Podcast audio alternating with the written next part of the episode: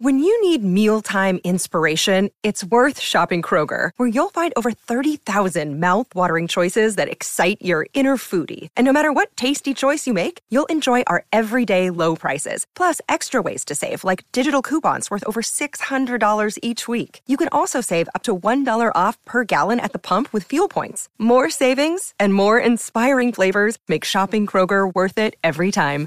Kroger, fresh for everyone. Fuel restrictions apply. Look, Bumble knows you're exhausted by dating. All the must not take yourself too seriously and 6 1 since that matters. And what do I even say other than hey? well, that's why they're introducing an all new Bumble with exciting features to make compatibility easier, starting the chat better, and dating safer. They've changed, so you don't have to. Download the new Bumble now.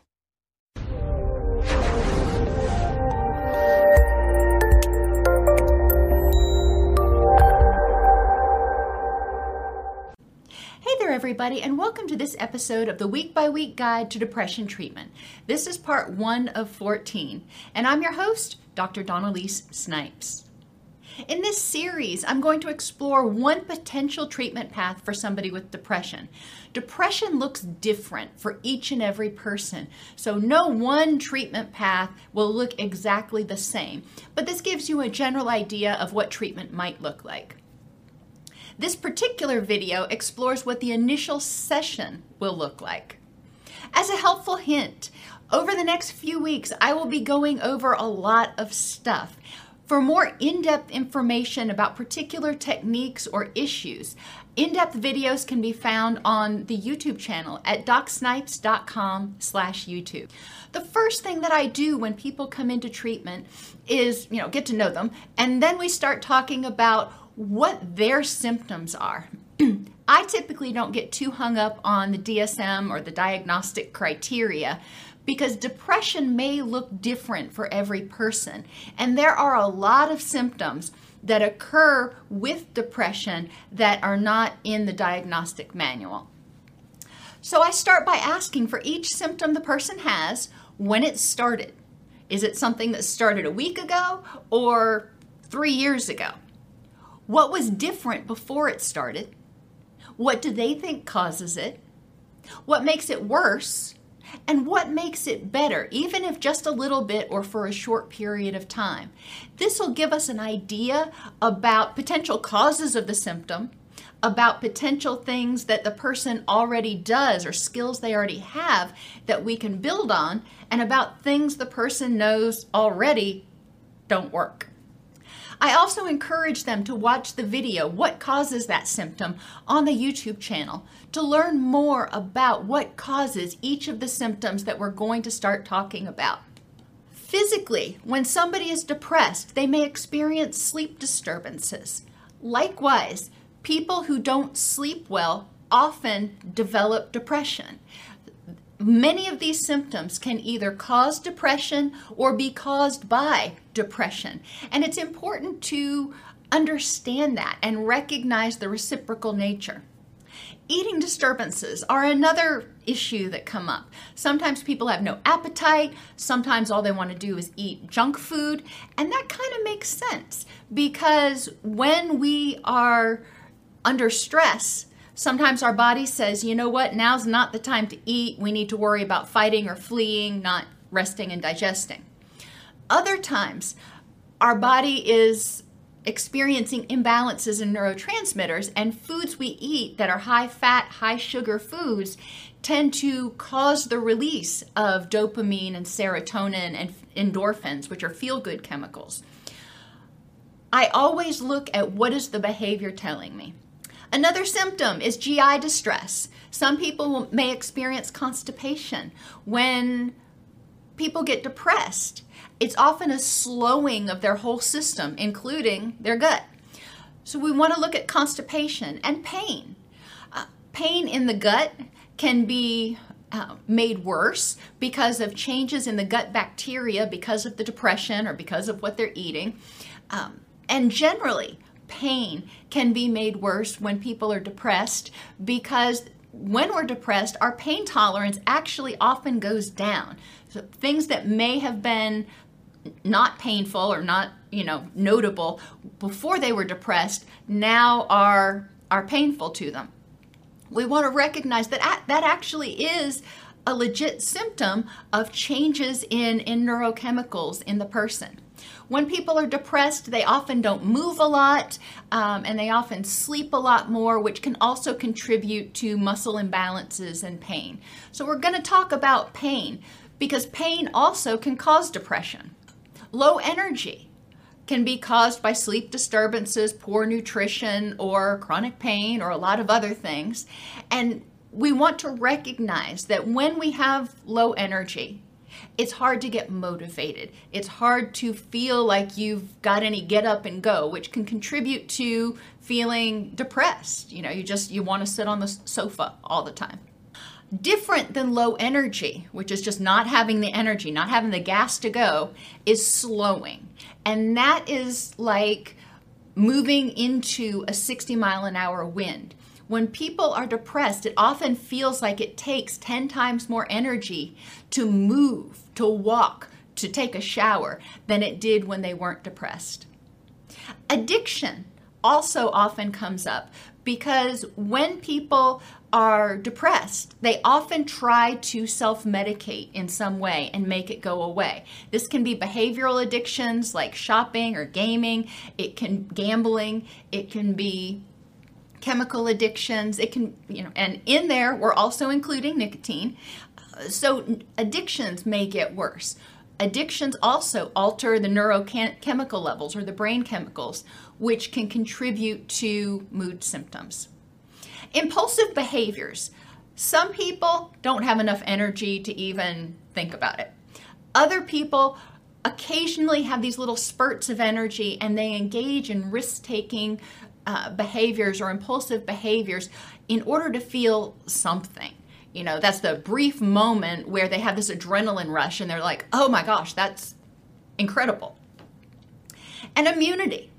When your immune system goes haywire, it can contribute to systemic inflammation. People who have autoimmune disorders are well aware of this, but anytime your immune system is, is triggered, it can trigger associated inflammation. That inflammation has also been associated with an increase in depressive symptoms. Likewise, depression and stress can trigger an increase in inflammatory cytokines in the body and an increase in, immune, um, in, in inflammation. All of these symptoms have a back and forth. Affectively, well, of course, the person is presenting for depression, so they're depressed. Um, they may also experience apathy or low motivation. They just they don't really care about much of anything. Or what we call anhedonia, and that's feeling numb, not feeling super depressed, not feeling, you know, super happy, super anxious, just not feeling. Guilt, anger, and anxiety are also very prominent symptoms in people with depression.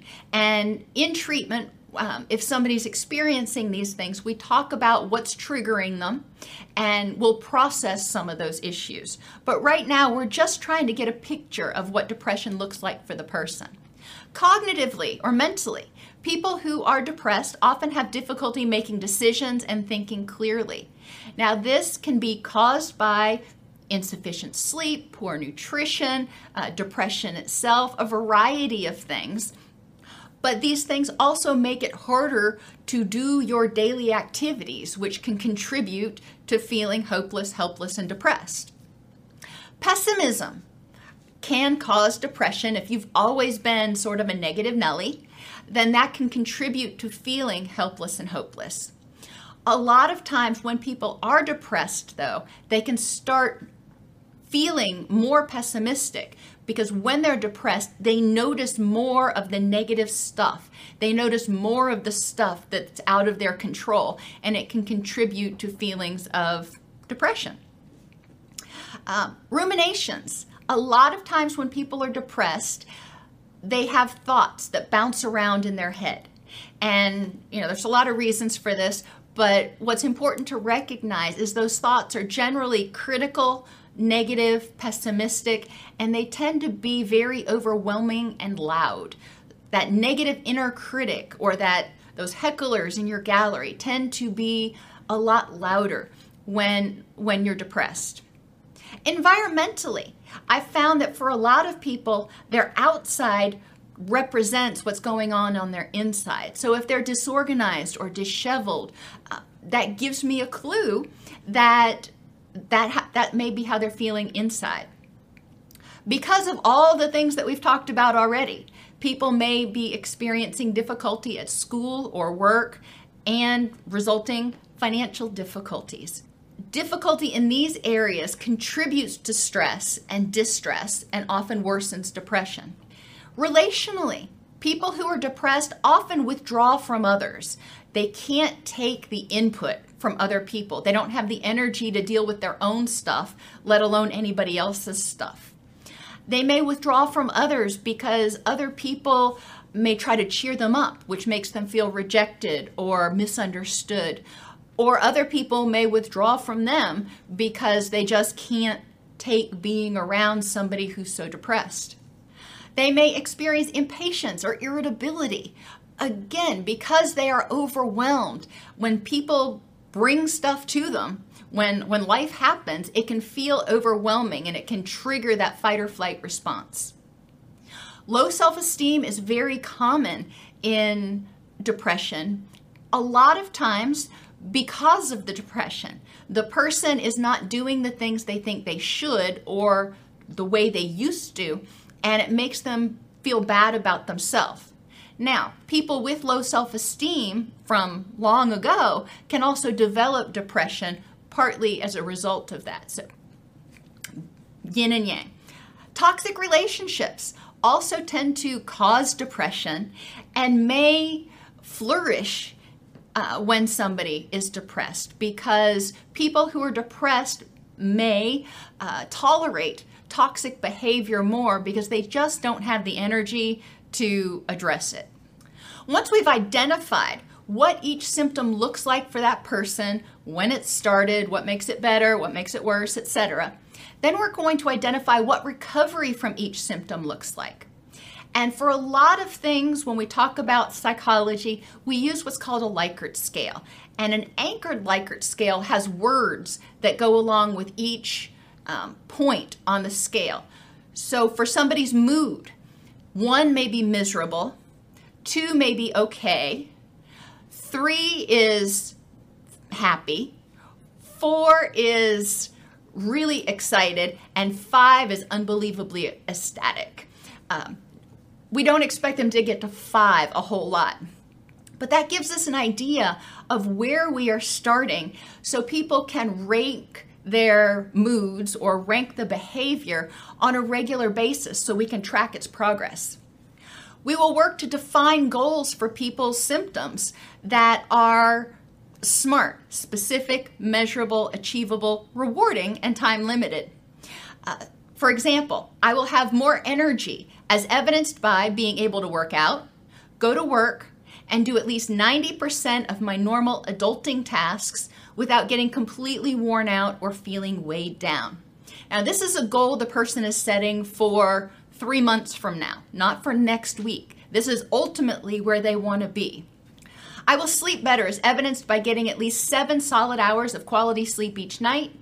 I will get motivation back as evidenced by doing the things that I need and want to do most days. It's important with goals not to set extreme goals that are 100% of the time because generally we can't do things 100% of the time. So if you set a goal that's like that, then you're setting yourself up for failure. The next thing I do in this first session with the person is create a support plan. Change causes crisis, and crisis causes change. It doesn't matter what the change is. It can be a positive change, like getting healthier or bringing a new baby to the, into the family. But that causes changes which can be stressful. It may not be like an overwhelming crisis, but it can be stressful. Change takes a lot of energy and work. And I encourage the people that I work with to recognize that they're going to need at least 15 minutes in the morning, 15 minutes in the evening, and about 30, sometimes 60 minutes some other time during the day.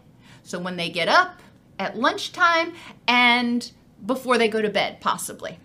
That's not a huge time commitment, but people who are depressed have very little energy. So this still feels like a lot. We talk about what things can you eliminate or simplify to free up time and energy for this change. And that may mean things like um, preparing meals ahead of time or getting pre prepared meals for a little while so you don't have the dishes and you don't have the prep time and all that stuff. So you have more time, you can focus on working your recovery plan.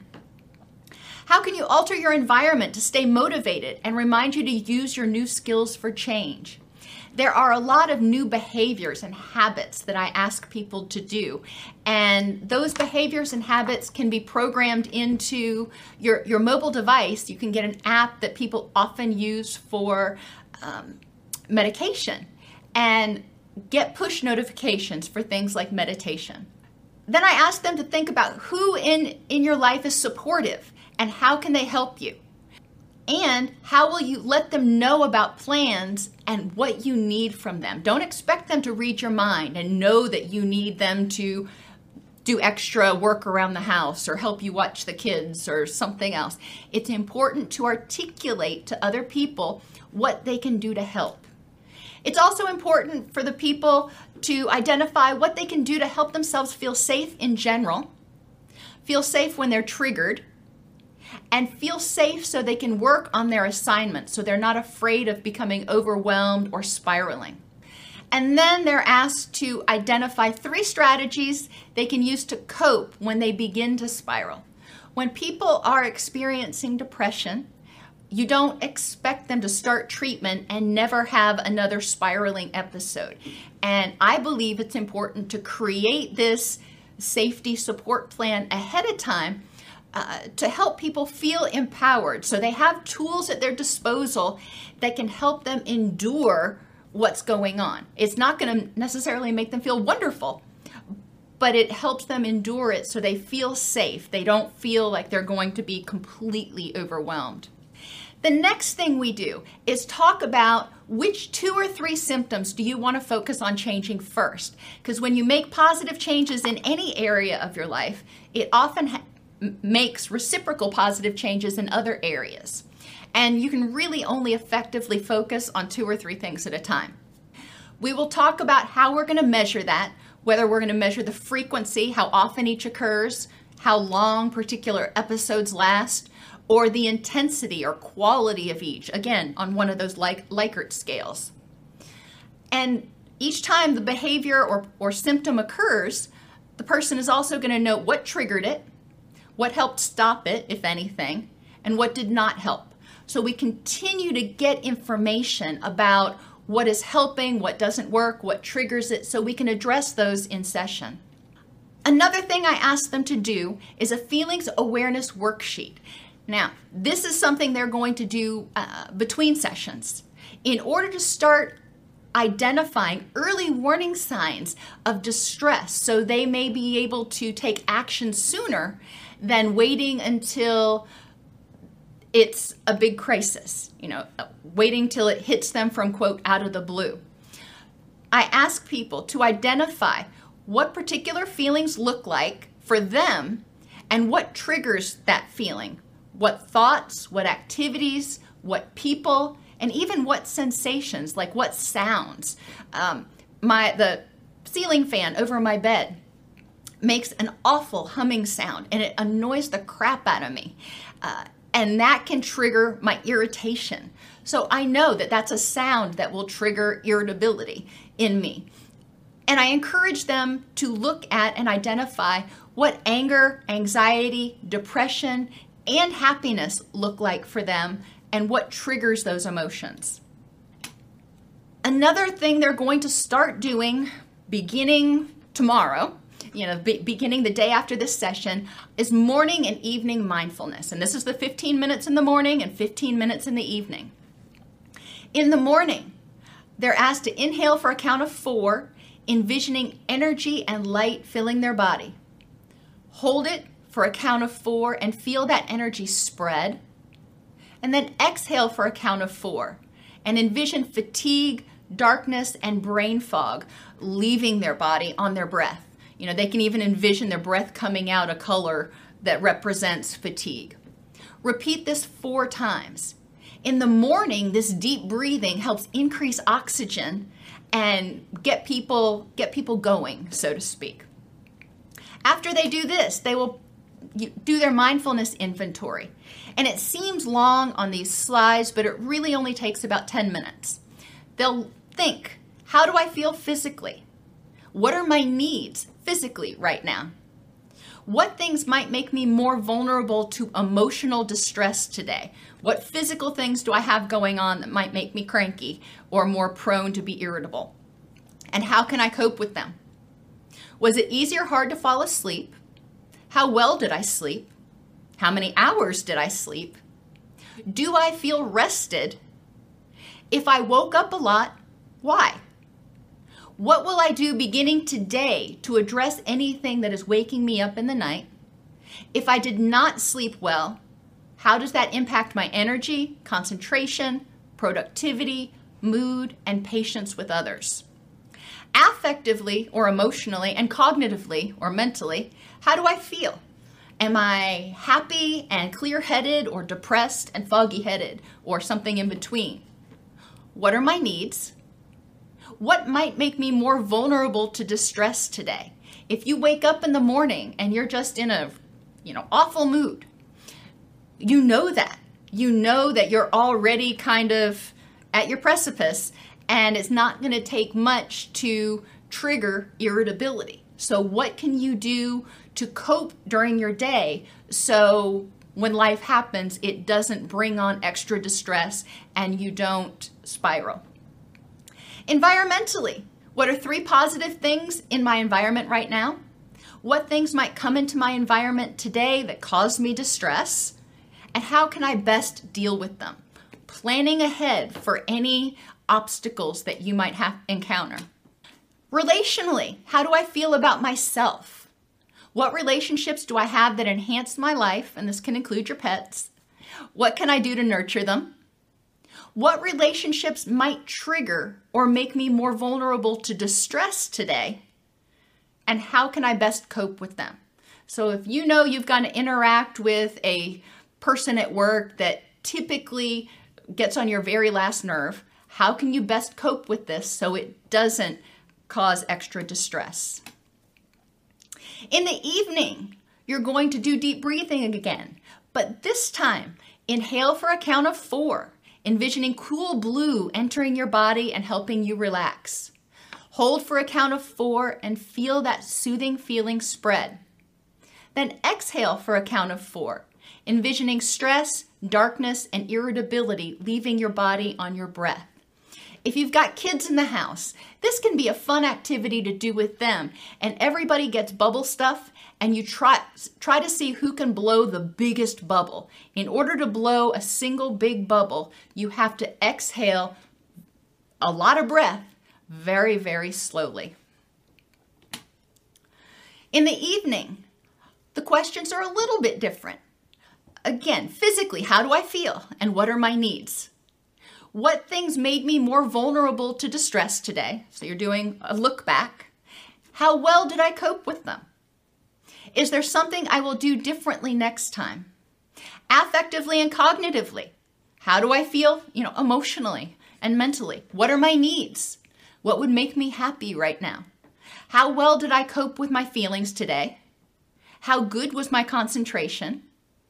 And is there something different I will do tomorrow to improve the moment. Environmentally, what are three positive things in my environment right now? What things came into my environment today that caused me distress? How well did I cope with them? Is there something different I will do next time? And finally, relationally, what are three things I did well today? This plays on your relationship with self or your self esteem. What relationships do I have that enhance my life? Remember those pets again. And what can I do to nurture them? I also ask people to get a physical because there are a lot of physiological things like low testosterone, um, estrogen imbalances, hypothyroid, anemia, low vitamin D. You know, there are a lot of things that have relatively simple fixes that can contribute to depressive symptoms, and no amount of talk therapy is going to address those things. Um, I ask people to schedule their physical as soon as possible so that we will have the results, including the blood work, back by week six. I encourage them to make sure that they get their blood pressure and their oxygen saturation evaluated, vitamin D and B12 levels, liver and kidney functioning, their sex hormones, gonadal hormones, and thyroid hormones, so like testosterone, estrogen, and thyroid hormones.